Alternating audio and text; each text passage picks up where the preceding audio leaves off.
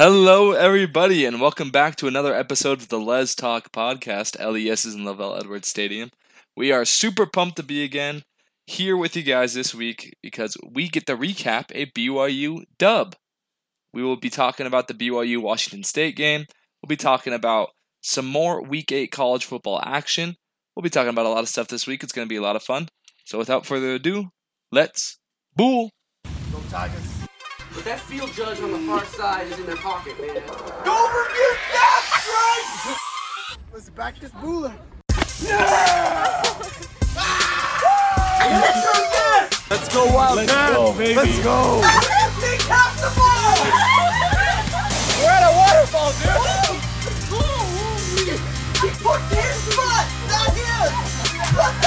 Go, go, go, go, go, go, go, go, go, go, go, go! Touchdown! Touchdown!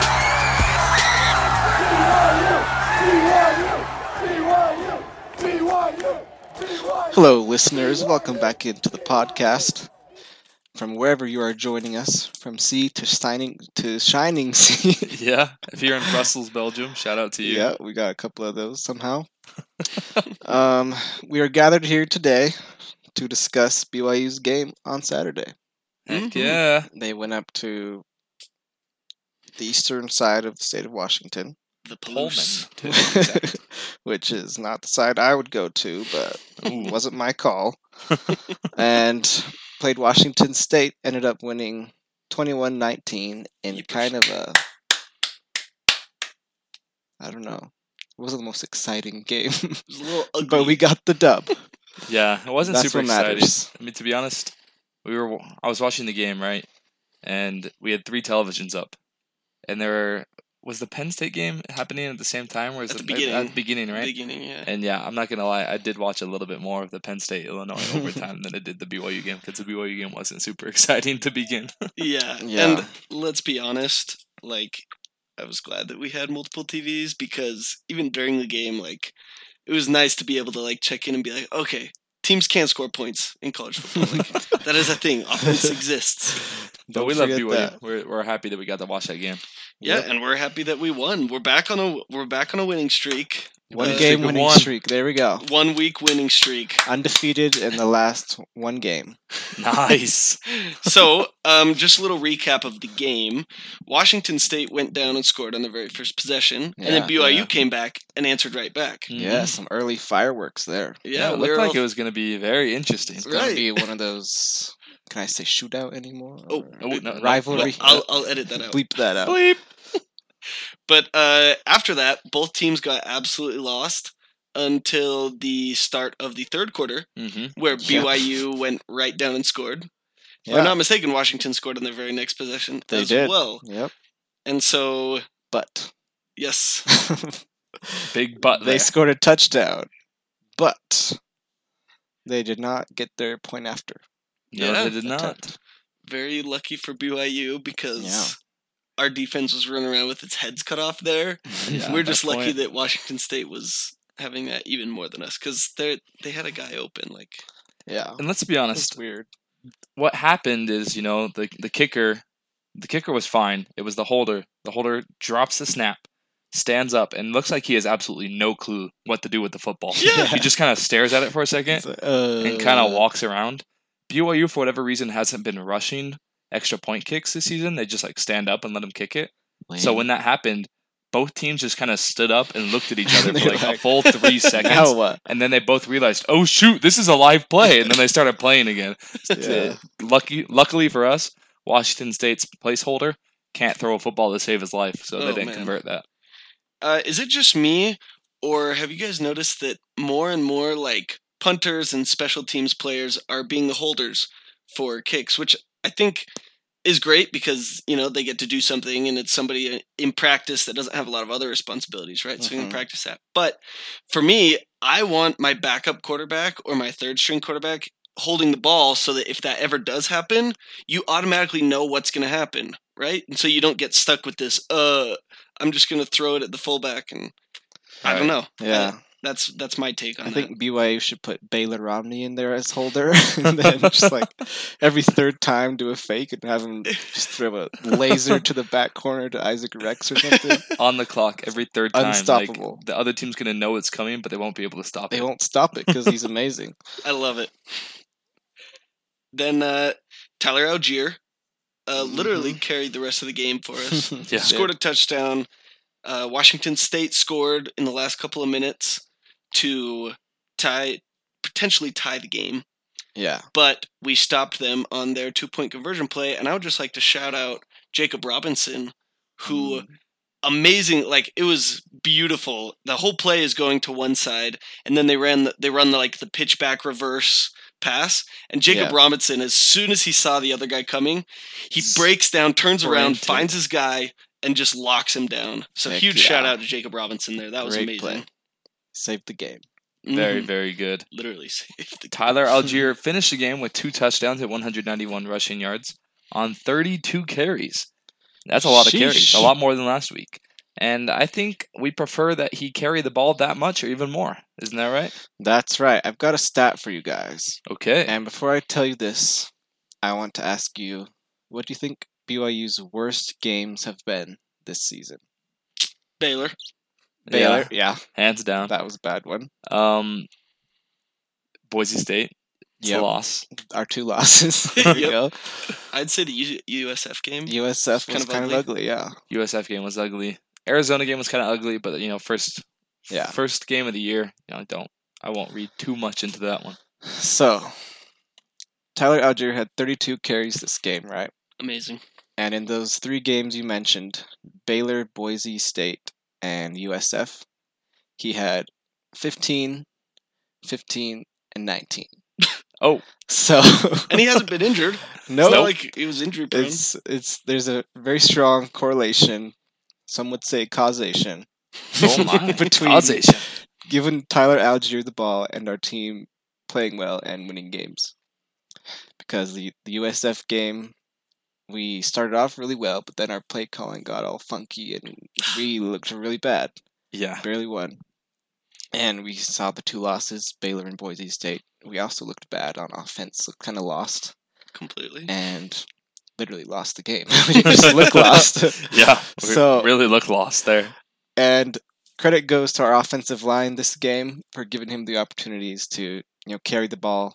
Because I, I mean, as much as I want us to give him the ball, if it's not working, it's kind of dumb to just keep giving the ball play after play if he's only getting one or two yards per carry.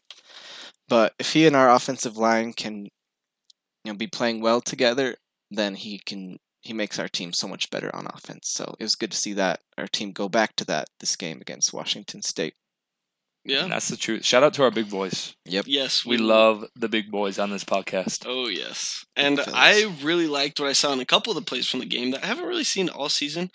They were running downhill, like Mm. they weren't none of the outside zone cutback reads.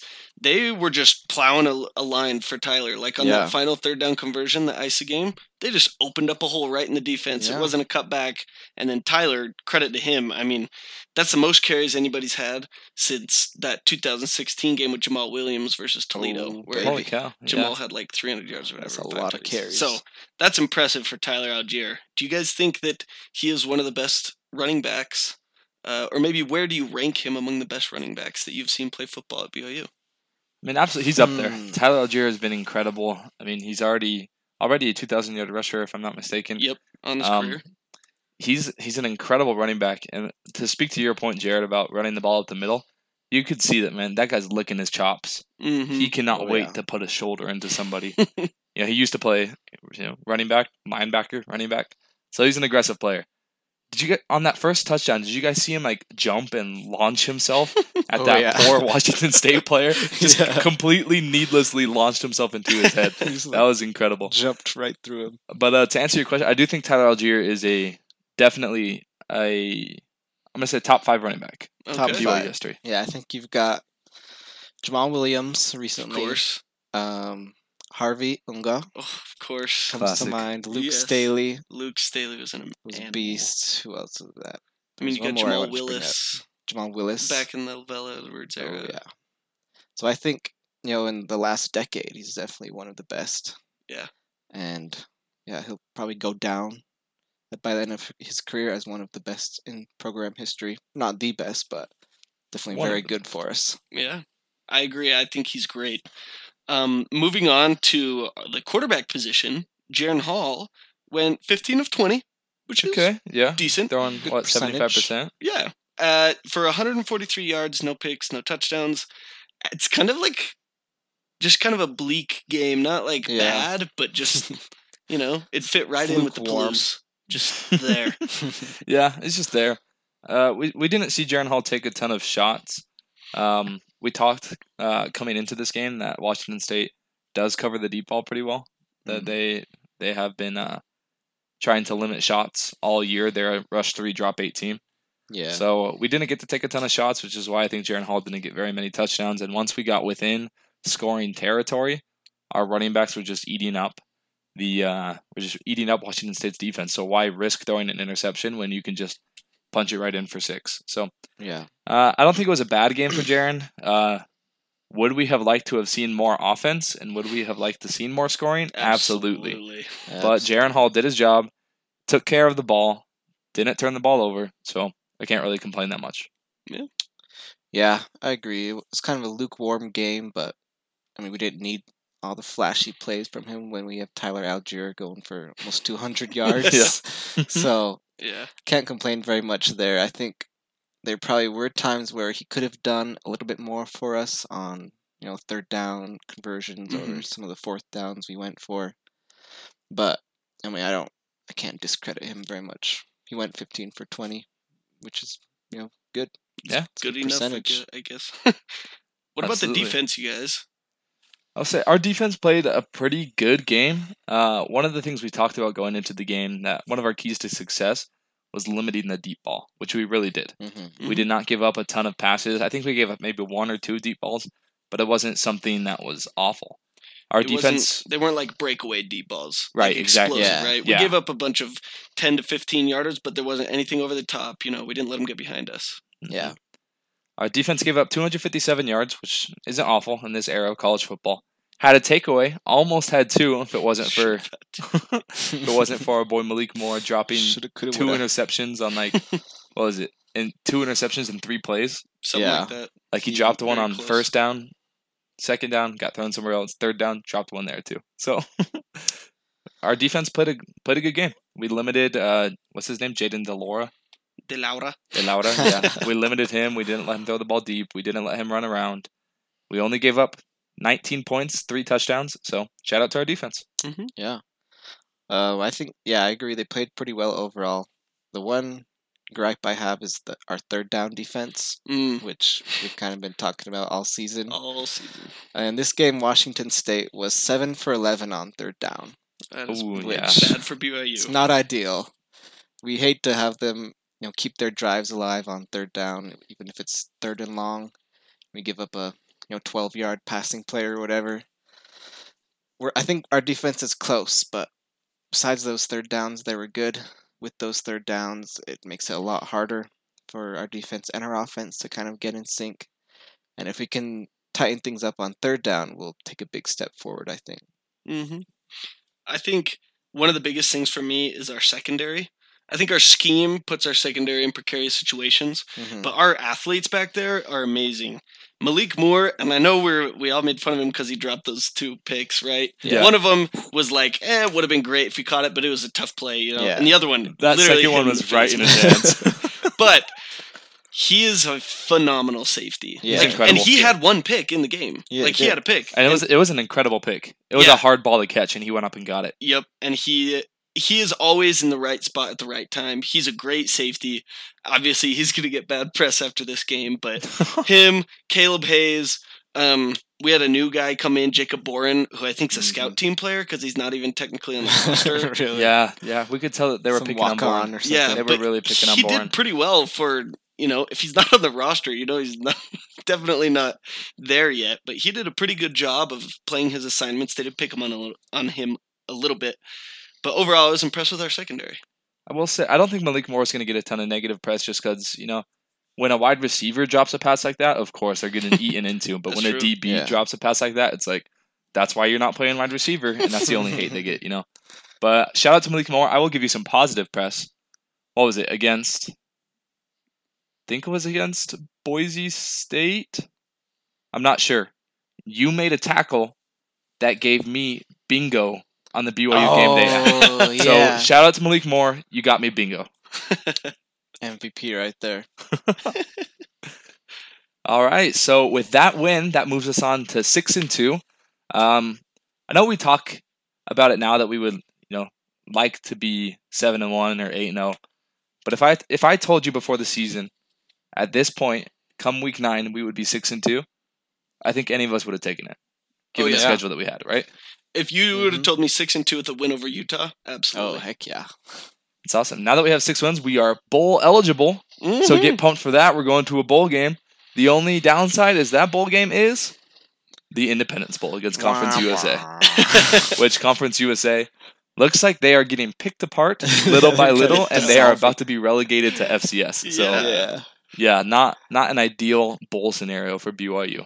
So because BYU is contracted with ESPN and the Independence Bowl is also contracted with ESPN, there are rumblings that ESPN might pull some strings and get BYU into a more favorable matchup in a bowl game. Ooh. Now- Interesting. Now BYU Lovely. also because when you sign for a bowl game, there's usually like a like a subcontract thing that goes along with it, and BYU's like alternate, as you would say, um, for their bowl game is the Guaranteed Rate Bowl, which I think is the Cheez It Bowl this year, which we would love. Ooh, the Cheez It Bowl. and I'm pretty yes. sure that one's in um, uh, Phoenix, Arizona.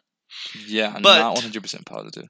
But the Guaranteed Rate Bowl is Big Ten or Big Twelve. Mm. Yes. Orla- Cheez It rate. Bowl's in Oh, it's in Orlando, Orlando. Florida. Ah, Anyway, Camping World Stadium. But- sure. If BYU, if a Big Ten or Big Twelve opponent is not able to fill that um, slot in there, BYU would take that spot. Oh, Okay. okay. And so there is a possibility, but it's very dependent upon the other conferences and the mid-tier teams. Right. Yeah, Yeah. of course. If as long as we don't have to end up playing in the Independence Bowl, the only way I would like playing in in, in the Independence Bowl is if UTSA won out and we got to play UTSA. An undefeated UTSA. That'd be kind of Heck yeah. cool, but I really would prefer to play a Power Five team. hmm I don't know. Maybe I've I've already got my Power Five fix for the year. You know, if we beat Virginia, we beat Yeah. USC. That means we would have beaten six Power Five teams. Six out of seven is pretty So yeah. I would I would take playing an undefeated UTSA in a bowl. Yeah, but um, I guess we'll just see, you know, how how it goes. Yeah, so it's ACC or Big Twelve for the Cheez It Bowl, and so Mhm. if either of those teams can't fill that spot, BYU would. So All right, yeah. interesting. Um, final wrap up for the Washington State game. Um, just two questions. One, you know, like how we're feeling, and something that goes right into that. Um, did BYU win the game, or did Washington State lose the game? What are you guys' thoughts? Um, for most of the game, I would have said that Washington State lost the game, you know, because of their point after attempts Yeah. Right. Yeah. that had us, you know, kind of two points ahead of them. Mhm. But with our last drive, we kind of just, you know, ran the ball, ran the clock out with Tyler Allgeier. I think that kind of shifts me to say that we won the game Okay. because we kind of took control. It was kind of in our hands whether we would um, just run the clock out or score or you know have to punt and give the ball back to them. And because you know we were able to keep our drive alive and move the sticks, I think we deserve credit for the win. All right. I like that. Yeah, absolutely. I didn't even realize. I just looked into what you were talking about, Dan, and yeah, we ate up four minutes and fourteen seconds off the clock, Which is incredible. which is great. yeah, it's something that Yeah. you know, BYU has been able to do in the past. So yeah, Yes. shout out to that. That was big. Um, I definitely think that Washington State lost this game. Uh, Washington State just didn't play very well. It looked like they didn't show up. We were running all over them, which you know, credit to our offensive line and credit to Tyler Allgeier for that. But that missed extra point really just changed the game. At that point, you know, we got momentum because of that, and we also got momentum because they scored and we stopped them on their two point conversion. hmm Those momentum shifters do not exist if Washington State just kicks that extra point through. It's a 21 to 21 game. Maybe we're, we have to drive we have to drive down the field. I feel confident that maybe we could have gotten into field goal range, but with the way that Jake Oldroyd was playing, who knows if that kick would have gone in. So Yeah. I think that Yeah. Washington State lost this game, but I'm happy that we won it. Yeah. Uh, me too. I'm happy we won. And you know what? I've kind of gotten to the point where I can't be mad when we win games anymore. Yeah. I've just told myself that, right? Like, can't be mad with a win. Uh, I think Wazzu muffing the snap definitely uh, made. I don't. I don't want to say that. Uh, I don't know how to say this, but I feel like it made the game closer than it had to be. Because I feel like BYU. I think we're the superior team, and I think everybody could kind of see it. It's just our scheme kind of let us down, whether it was offensively or defensively. And I think if Washington State had tied the game up at 21, I feel like BYU would have gone down and scored a touchdown. Because I think we had that in it, like Dan said, like on the last drive, Yeah. we just kind of bullied them for four minutes, right? Mhm. And I think we could have done that had we needed to, but. And Kalani being the great guy that he is, you know, doesn't want to run the score up on people. Yeah. So he's like, God, two points, we're we'll good. take it. A W's So- a W, right? So honestly, now after the game, I'm okay. I'm feeling good. Um, I worry a little bit about Virginia, but we'll get into that uh, next episode. Um, but ten wins still possible. Still possible. like I keep posting on our story, uh, you know, from Fast and Furious, Vin Diesel, our guy says, it doesn't matter if you win by an inch or a mile. Winning's winning. We won on a fluke, but we had the ball last, and I feel confident that we won because we played better than Washington State did. Mm-hmm. Even though it was a close game, even though it was a fluky win, we still outperformed Washington State, which I'm happy with. Yeah, I think this game kind of showed me that our coaches are adjusting a little bit and learning what our strengths are. You know, particularly with the rushing attempts to Tyler Allgeier, I think you know, we've seen flashes of him in different games throughout the season, like the Utah State game. And the coaches are they went a lot more to him this game, and they went more like between the tackles, not these weird Yes. outside read plays. And I think that's a good development for our team. It'll make us better, our offense, especially um, with the rest of our schedule. Um, this game was kind of like a mediocre, lukewarm game, so it doesn't make me like significantly more optimistic in the team. But it was a close game on the road, and we got the win. So I'm happy about that, and I think it'll you know make us better, make our players better to you know learn from it and move on to the next games.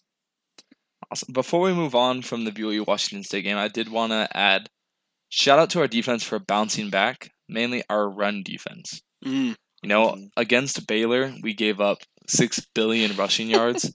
it was awful. But against Washington State, we only gave up 93. Washington State's running backs aren't incredible. They weren't running the ball a whole lot, but still, we held them to 93 yards, and that's the way you bounce back. Yeah. hmm I was really impressed with our ball control too, zero turnovers, and even though we were on the road in a hostile environment, only two penalties for 10 yards. That is amazing. Yeah. So we played a very clean game, and like I said, we outperformed Washington State because I think they had penalties for somewhere in the range of 40 to 50 yards. Okay. Yeah. So shout out to our team for playing a clean, good game and for getting business done. Yeah. And you can't be mad with a win. Yep. I'm gonna say that Winning again is again. winning. You play to win the game. All right, so let's move on to a review of the college football week eight at large. You know, we just talk, got done talking about BYU Washington State. I think it's time that we go into our fastest 15 and review the 15 most exciting games of the week. What do you guys say? Mm, mm, mm, Let's mm, bool. mm. Bum, bum. Dun, dun, dun. Alrighty, folks. We start off in the great village of Boone, North Carolina, where Boone. Intercoastal Carolina faced off with Fun Belt foe Appetizer State. Mm, love me some The buffalo. chant tickle your ears were full before the main course arrived, and the non-Power 5 Davy Crockett's hunted the kings of the barnyards down and ate them for lunch. In a touching tribute to Fansville, the Mountaineers flattened Coastal U's New Year's Six hopes just like that poor dad's Science State game ball. America might cry, that team was like a son to me. But Cougar fans all cheered for joy as App State shocked the Teal 30 to 27. Gotta hate them mullets. Hmm. In a battle for control of the Intermountain West Division 2, Ogden turned into an absolute farm with cows and rams as far as the eye could see. All was going well for Colorado State, until they forgot that spiking the ball was a legal part of the game. Hmm? The game winning kick was further left than communistic politics. Utah State wins 26 24. Hail Hydra. Oh, we head back east, where trouble was brewing in the Annapolis for G5's nationwide. Ken Niumatu, low, low, low, low, low, low, low, low. Taught his men that service academies can pass the ball and cut the slightly hungover Barcats on their hind legs' heels. However, Usnavi couldn't quite pull off the upset and will have to wait to drink that bottle of cold champagne. Luke Fickelwalker avoids disaster, 27 to 20. What a game. Next, in Tuscan Raiderlusa, the Crimson Dawn were caught off guard by an all-out assault at the hands of Turnercia. Josh hyped his guys up enough for three quarters of fun, but unfortunately this ragtag volunteer army in need of a shower could not defeat a global superpower. the Raging Elephants absolutely stampeded in the fourth, ending up with a 52 to 24 victory over the Volunteers. Tyler, Dick Van Dyke, roasted the Wolfpack in his fireplace, then chimney swept them away to the tune of 325 yards and four tutties, as My Hammy held on to beat North Carolina State in front of a stadium only two thirds full, 31 to 30. Shout out to Dan. There was an absolute Wake Forest fire on Saturday as the Demon Deacons lit up the field, the scoreboard, and America's Army. Not the troops. Wake's defense saying, Wake me up before you throw dough, cause I'm not planning on tackling solo. The Knights tried to fight back with the run, but there was not enough firepower in the entire U.S. military to keep up. Wake Forest wins 70 to 56. What? Alright, we head on over to Corvallis, Oregon, where Pac 12 After Dark did not disappoint.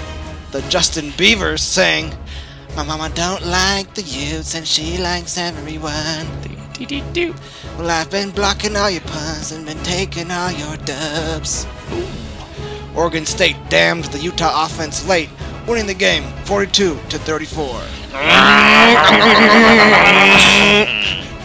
A very stately battle ensued in the middle of nowhere as the Cowboys rode into a cyclone and got swirled up in a ref show.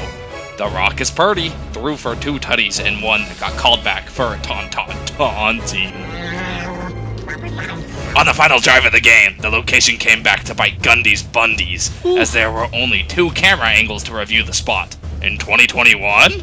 In the end, it doesn't even matter, as Oklahoma Saint got excommunicated by Iowa Saint 24-21. In an unholy beatdown, the Ohio State Buckeyes turned the Indiana Hoosiers into the Indiana Losers. Oh. CJ Mark Stroud completed more passes than Indiana even attempted, raining down four touchdowns on Indiana's defense that had more holes than a slice of Swiss cheese. Yummy. Ohio State jumps right back into playoff contention, winning 54 to 7. Now we head to Pittsburgh, where the Tigers came riding high mounted by two quarterbacks with unpronounceable last names. Ungalunga and Pucha Makina sucked it up with more power than a Dyson vacuum, while Kenny picketed them apart for over 300 yards. Pitt takes down Clem Suck, 27 to 17.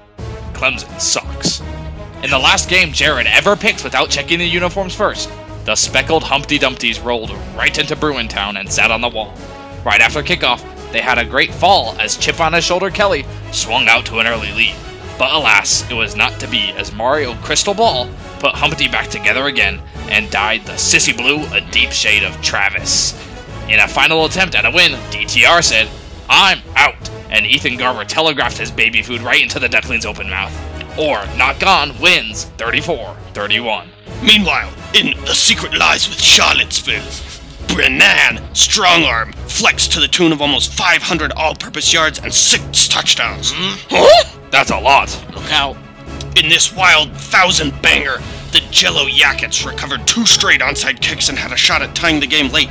But the football god said, We've had enough overtimes today, and gave the stallion Fixin' Foyer the dub. The swashbucklers beat the Honeycombs 48 to 40.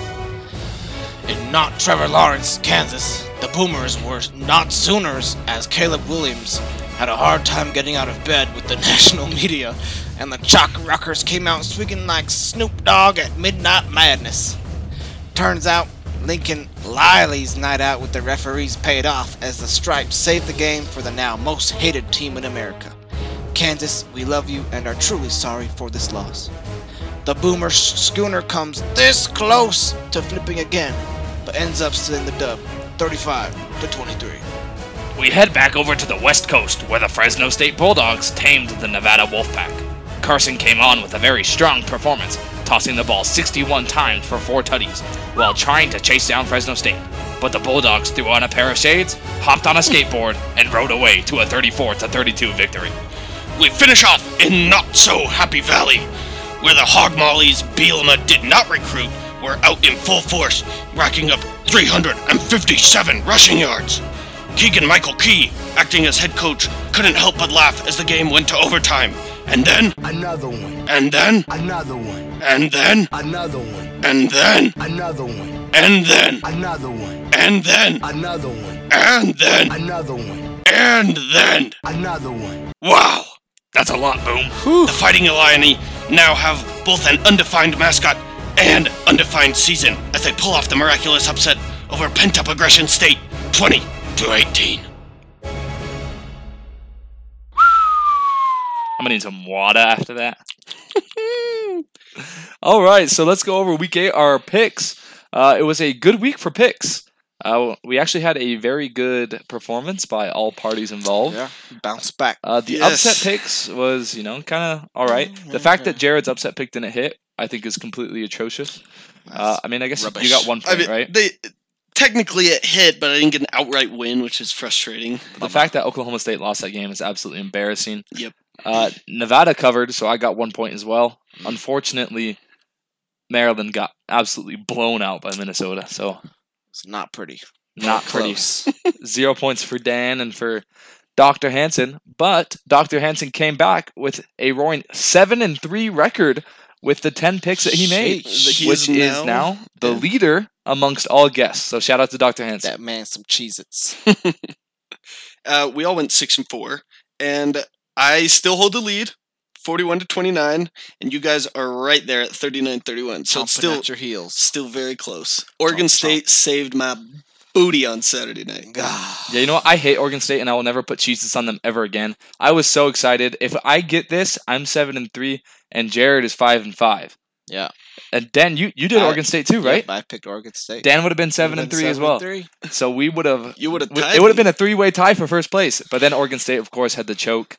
Them Beavers really, really sucked. So, uh, God bless the chainsaws. oh, sorry. Why, why am I saying that Oregon State choked? Utah choked. Oregon State made us choke, taking home the dub. I can't believe it. Maybe Golly. maybe you should put all your Cheez-Its on Oregon State next time. Yep, Mhm. I'm never putting my cheeses against Oregon State. There we go. And uh, Dr. Hansen was right in his uh, pick of Paloma Valley JV squad over Utah. Maybe he was right in disowning me. Goodness gracious. It's Oh, the no. last time I pick Utah. yeah. Learned our lesson. Well, it was a great week of college football. The 10 a.m. games were actually like probably the best games, They were really yeah. good. which is Yeah. weird. But uh, yeah, it was fantastic. We got a lot of hot topics now that we want to Yeah, cover. Talking Yeah, points. it's starting to hit that time of year where, you know, it's we're getting closer to the end of the season, so more coaching rumors are popping up, Mm. transfer rumors are popping up, all kinds of rumors are popping up. So there's lots of there's going to be lots of stuff to talk about over the course of the next few weeks. First one is, like we said, James Franklin. Uh, he is the head coach of Penn State right now. Mhm. He Barely. is in the second year of a six-year deal that he signed in 2020. Right now, he's making about 5.4 million, which puts him fourth or fifth in Big Ten. But by the end, he'll be paid 6.5 million if he stays, which puts him a close second in the Big Ten, right behind Ryan Day. But have you guys seen this latest video of him uh, talking about his matchup with Ohio State? Sure have. You mean the one where he forgot that he was going up against Ohio Yeah. State? If I remember correctly, he goes on to say they ask him like, uh, "How do you feel about these coaching rumors swirling around? Are you Yeah, considering and other the jobs?" future of Penn State and stuff like that. He says, "You know what? Right now, all I'm doing, I'm focusing on Illinois. And then he said again, we are focusing on Illinois. We are just talking about Illinois. And then he went on to say that they had a road trip to the big house, which is Michigan. But really, they play at the shoe. They play Ohio State, not Illinois nor Michigan. So where is his head at? Yeah, um, James Franklin, I I liked him until you know this kind of I don't know if I want to call it like ego business or what. He's been distracted. It seems like you know that interview, that video clearly Mhm. show. He's been at Penn State since 2014. Well, it's been a while. it. He's a been there for a while, and before that, he was at Vanderbilt, and he averaged eight wins per year at Vanderbilt. Yeah, he actually won at Vanderbilt. which is Yeah, very impressive. Quite an accomplishment. One of the most impressive things I've ever seen. but he's been good at Penn State too, and I think that's a good fit for him. But yeah, um, it seems like he's kind of got his eyes elsewhere. I'll be sad to see him leave the Big Ten there, but you know, who knows what'll happen? It might just make college football more interesting. We'll see. Yeah. Uh, next hot topic. After this game, should we be worried about Cincinnati? so that's an interesting question because you know Navy is not good this year. You know, this is not the Navy team of the past that used to be ranked in the top twenty-five. Mm-hmm. Navy is like what two and six, Two and s- or even one and six, I think. one and six, Sheesh. something One like and that. seven, They yeah. do not have very many wins on the season. Um, I don't think I'm worried about them though. I feel like every big team plays around with the team that they shouldn't at some point during the year. The fact mm-hmm. that Cincy still won is a very good sign to me. I think Cincy has superior talent, and I think Cincy will be able to make it all the way to the end of the season undefeated and will end up in the playoff. But the Week 11 matchup between Cincy and SMU is looking very, very interesting. If SMU can also win out, we could have an undefeated matchup Week 11. That would be fantastic. Yeah. I worry about Cincinnati not because I don't think they're going to win out. I think they'll win out.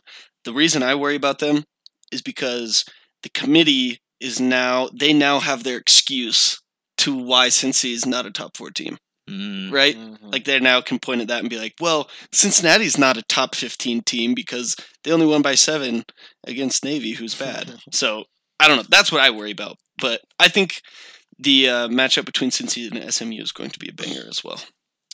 Yeah, I think as a group of five team, you're kind of playing on thin ice every week. It seems you have to win convincingly if you want any respect from you know, the committee and the national pundits or whatever. Um, Cincinnati does have that win against Notre Dame, which was good for them and really kind of catapulted them into consideration. But I think this, it's still a win, but they beat a bad Navy team by one score. I think that does kind of set them back a little bit.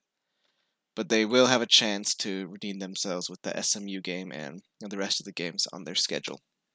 Absolutely. That they were probably on a bit of a hangover because they absolutely blew out UCF. Like that was not close. which is kind of their conference rival. Yeah, and you know that win over Notre Dame, it didn't look great at first because Notre Dame was kind of struggling at the beginning of the season. But up until this point, Notre Dame is still a one-loss team. Yeah. They only lost to Cincinnati, so that game might actually save them at the end of the year. Let's hope so. The next hot topic that we wanted to talk about is there's some weird things going on in the Big 12. hmm At first, it looked like Oklahoma was the clear favorite to win, that they were heads and shoulders above everybody else. But then Kansas almost beat them. and if it wasn't for some Caleb Williams magic and some ref bullcrap, Uh, yeah, magic in parentheses. yeah, some referees that Quote magic. oh, I can't believe they didn't call that stop progress. Anyway, if it's not for that, Kansas has a chance to win that game. So, with that happening, who's going to win the Big 12? I do not trust Oklahoma. And it's not because of just the Kansas game. In all their other games, even with Caleb Williams at the helm, they've barely been beating the Big 12 teams, right? And I think the the Texas win is probably their best win up until this point, right? Um, just because of the comeback. But I don't trust Texas. Heck no. I don't trust Oklahoma, not after what I've seen from them. And I don't trust Oklahoma State either. Those are the three highest ranked teams in the Big 12. Um, but Baylor, I trust Baylor. And it's not just because we got absolutely fadoodled by them, but they had one uncharacteristic game versus Oklahoma State, but have looked extremely impressive every week since. They can run the ball, they can play defense, they can throw the ball, they take care of the ball. And I think that they're going to play the winner of Bedlam in the Big 12, ch- Big 12 championship and win. Okay. Uh, I think Baylor definitely recently has looked better than most teams in the Big 12. Uh, Oklahoma, it's hard to pick against them in the Big 12. It seems like that's kind of been their conference for Mhm. the last few years. Sure. And I do feel much better about them with Caleb Williams instead of Spencer Rattler. I think they'll probably win it. I don't think it'll be like a landslide. Like they'll clearly be the best team. I think they'll have just enough to win that conference. Okay. I do think Oklahoma's going to win the Big 12 just because it seems like they always find a way to do so. Um, I don't know Yeah. how, but they always find a way. Second place will likely be decided Saturday, this coming Saturday, between Baylor and Texas. Mm. Um, I don't think Texas is an incredible team, but I think Sarkisian is going to learn from his mistakes. Big 12 ball is different than SEC ball, and he's trying to, you know, get accustomed to it. You know, at, Alabama, you could take your foot off the gas because you could rely on your defense to make Right. stops. At Texas, heck no, you can't. You have to score 70 points to win. He's getting used to it. I think I think Baylor's going to win. I do think Oklahoma will end up defeating Baylor though in the Big 12 championship game. All right.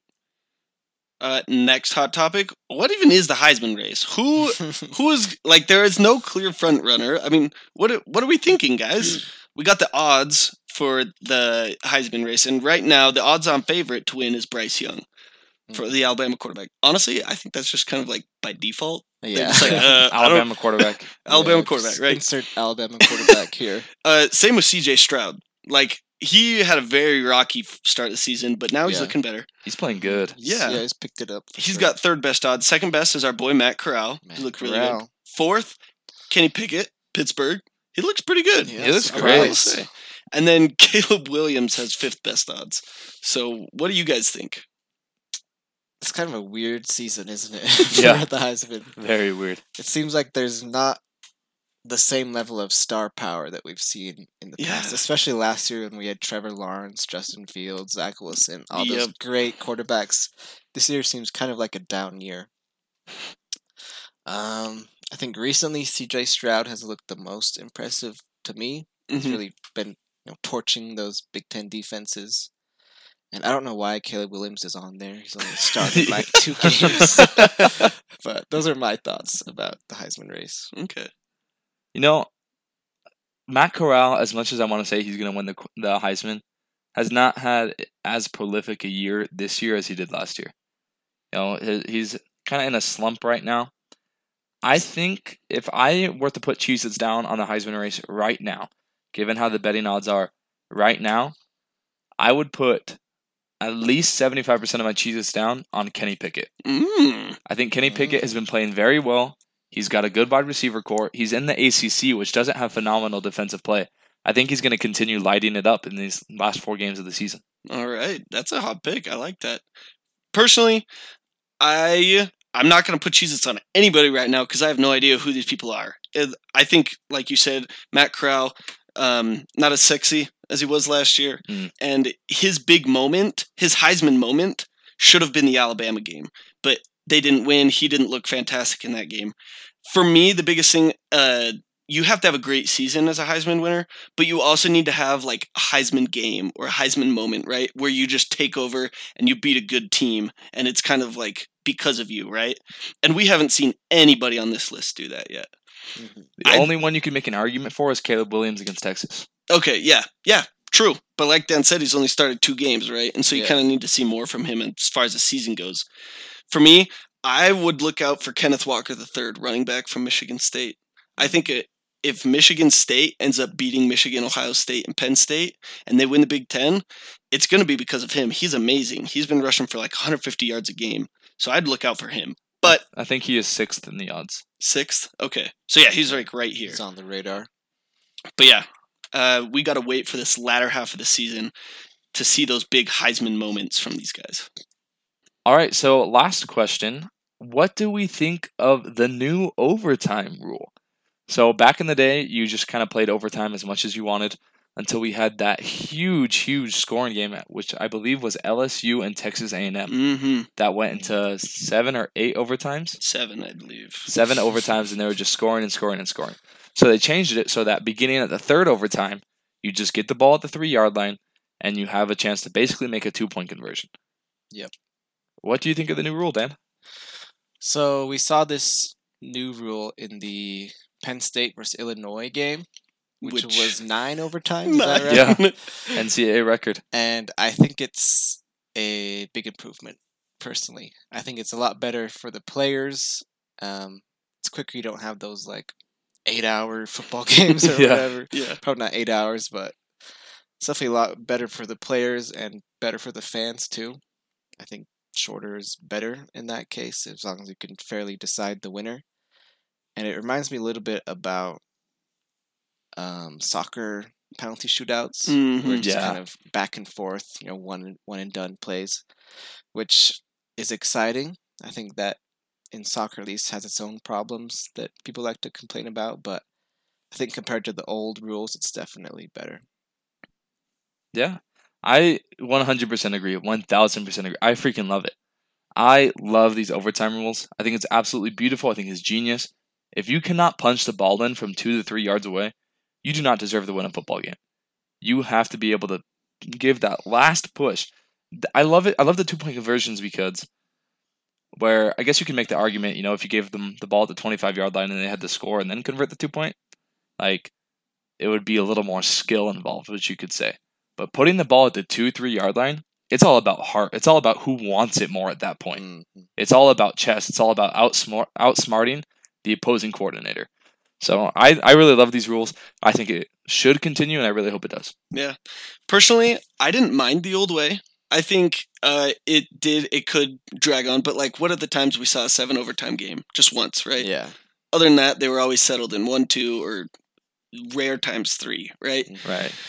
But as far as these new rule goes, the national media has been completely just ball sacking these new rules, which I do not agree with. I think it's Yeah. fantastic. It's like Danny said, that's a, a fantastic point. It's so much safer for the players, right? yeah, Because it's one play. It's not an entire series, right? Mm. And these start, and the biggest thing for me is these start after the third, like at the third yeah. overtime, right? Right, yeah. third. You have your first two overtimes, which I love the rule for the first two overtimes, right? The 25 yard thing, right? That's Yeah. great. It's the But- same.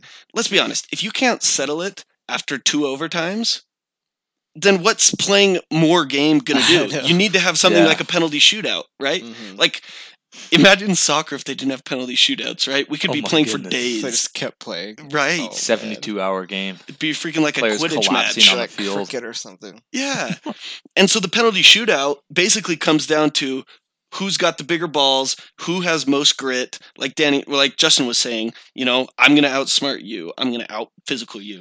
So I think it's perfect. If you can't settle it, let's just line up and be men about it and just go at it.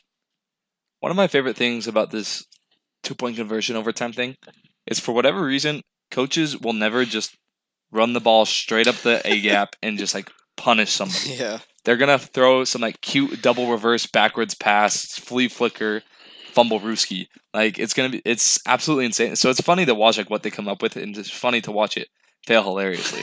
So I am completely in favor. Yep, I love it. I think it's great. I kind of want to see BYU go into six overtimes with Virginia on Saturday. Ooh, that'd be fun. In the snow. Late, yes. late night. Um, anyway, let's get on to our final segment, our playoff Pete's and lurkers. What everybody's been waiting for because this year has been nuts, and we really only have. I, I don't I don't even know how to how to say it, but we only have about a month left, and Mhm. we have no idea what the playoff picture is going to look insane. like. Yeah, it's only a month. Crazy year, lots of upsets. So, Dan, you want to kick us off? Who are your playoff for right now? My playoff four. My you guys might hate me for this, but they come from only two conferences. Oh, wait, which conference? That's Mountain West. and- uh, I think it maybe? USA, Sunbelt and the MIAC. the Ivy League. Oh. um, it's the SEC and the Big Ten. powerhouses. I think Georgia, we can all agree, is at that number one spot thus Mhm. far, and unless they lose, they will stay there. Yep. the next ones are where it gets interesting. Number two, I have Ohio State, Ooh, and I've been high on them for the last few weeks. Them, no, not literally, kind of figuratively high on them, Right. and it's good. to they've clarify. been impressing me lately.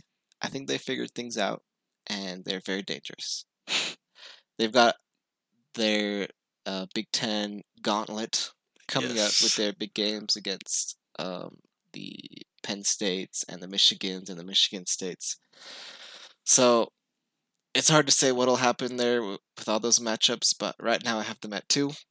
W. Sean Clifford, one hundred percent healthy for the for the Ohio State. Yeah, game. he'll be back. which will be huge because in the Illinois game, you could 100% tell he Yeah. was limping around. before and- before he yeah. went off against Iowa, Penn State looked much better than Iowa. right. Mhm. Yeah. But that really turned the game around. I think that'll be a great game.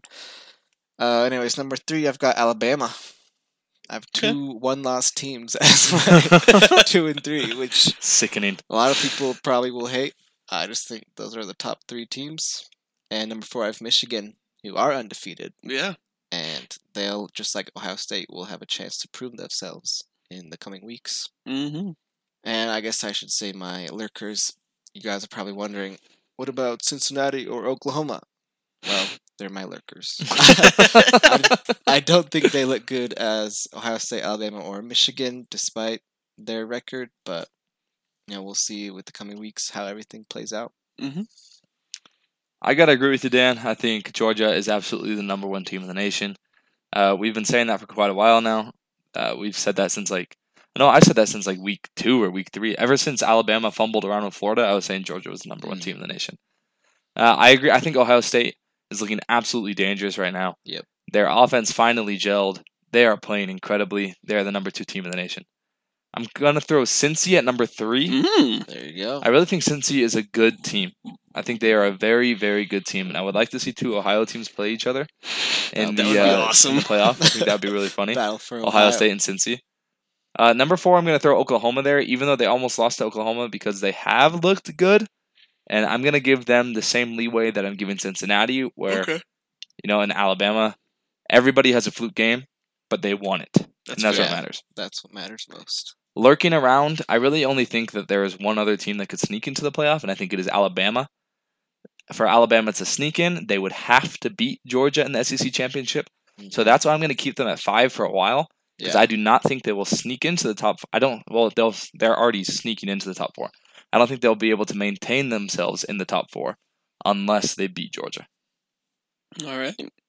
Uh, I also have Georgia number one, obviously. My number two, I got that team up north, and this may come as a surprise, but Ohio State looked absolutely pitiful against Oregon early in the year. And I know it was early in the year. I know Ohio State has looked fantastic, but and honestly, like if you go watch Ohio State, who I have as my number three team, um, their defense is literally a completely different team. Like I know. they changed scheme, they changed person, like everything you could change, they changed. So I'm uh, impressed about that. But there is kind of that. Oh, when Ohio State gets into a big game, who are they going to be?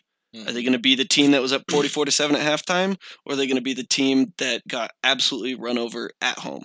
Yeah, So- that's true. That'll be in the back of your minds for Ohio State. hmm So that's why I got Michigan over Ohio State.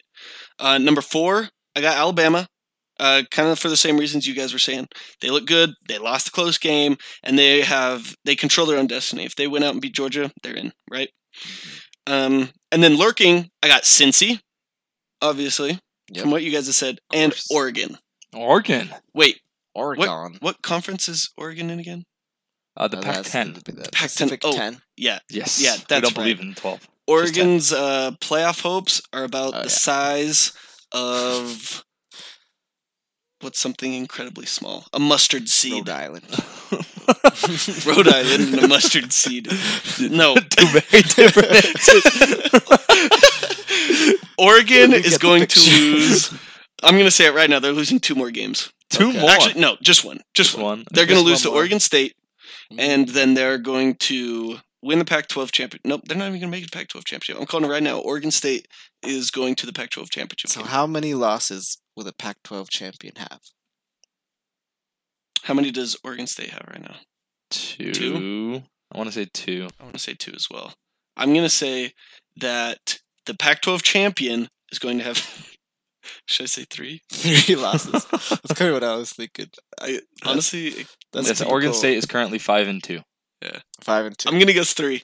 Three Pac-12 champ has three losses. The best team in the Pac-12 will have three losses. oh Love yeah, That's classic Pac-12. Right there. I think the playoff will suit itself out in the next by Thanksgiving. We'll know exactly who, right? Yeah, Basically, A few huge weekends coming up. actually, yeah. We- Change change things up. I'm not changing. I was thinking about it, but because I changed my pick to UCLA on the pick'em Mm. last week, I'm not doing anything on air. Nope, not doing it. I am disgusted with both of you uh, putting two SEC teams into the playoff. Um, we need that SEC bias out of here. Please, just uh, yeah, no, no more SEC bias. yeah, the SEC and the East Coast bias. East Coast bias. Very except- strong. Yeah. Oh, we had a little bit of West Coast stuff, but then Jared absolutely obliterated it. So yeah, well, the Pac-12 is gonna obliterate itself. let's Pac-12 after dark. anyway, have we, have we ever had two SEC teams? yes, Georgia and Alabama. when we were in the first year of our missions. Oh, Georgia and right. Alabama were both Like- in. Three, four years ago. Okay. Yeah. Yeah. Well, there's precedent. There's Mhm. precedent. as long as I don't know, the SEC championship game really is just going to decide the fate for both Georgia and Alabama. Actually, more Alabama than Georgia, Yeah, more Alabama. but I think it could also decide the fate for a one-loss Michigan State team, um, a one-loss Michigan team, or a undefeated Cincy. I think that game might decide if Cincy gets in or not. Yes, it will. All right, everybody. That concludes this episode of the Let's Talk podcast. Thank you for tuning in and for listening this far in. If you listen this far, uh, send us a message on Instagram at Let's Talk Pod, and we will shout you out in the next episode.